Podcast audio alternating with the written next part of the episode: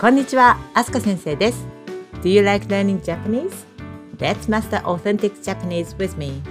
一緒に日本語を勉強しましょう。On the 7th of July, we Japanese celebrate Tanabata, Star Festival in Japan. We write our wishes on colorful strips of paper called tanzaku and hang them on bamboo.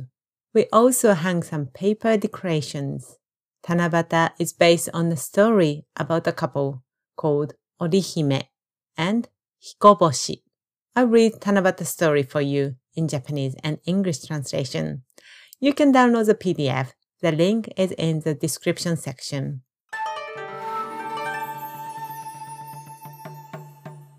昔々、天の王様に織姫という娘がいました。 Once upon a time, there was a girl named Orihime in the King of Heaven. 織姫は旗織りの仕事をしていました。織姫 was doing weaving work. 天の川の向こう岸に彦星という牛飼いの青年が住んでいました。A young man of a cattleman called Hikoboshi lived on the other side of the Milky Way. 彦星はとても働き者でした。He was a very hard worker. 織姫は彦星を好きになりました。織姫 came to love him. 天の王様も彦星をとても気に入りました。The King of Heaven liked him too. そして二人は結婚しました。And they got married. しかし、結婚して一緒に住むと、二人は仕事を怠けて遊んでばかりになりました。However, when married and lived together, the two were lazy with their work and only play. 怒った王様は二人をまた天の川のこちら側と向こう側に話してしまいました。The king got angry and separated them to each side of the Milky Way again.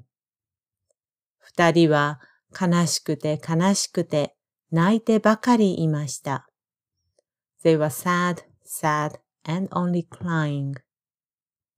かわいそうに思った王様は、一年に一日、七月七日だけあってもいいと言いました。The king who thought poorly said, I allow you to see each other only one day a year, the 7th of July. 二人はまたよく働きました。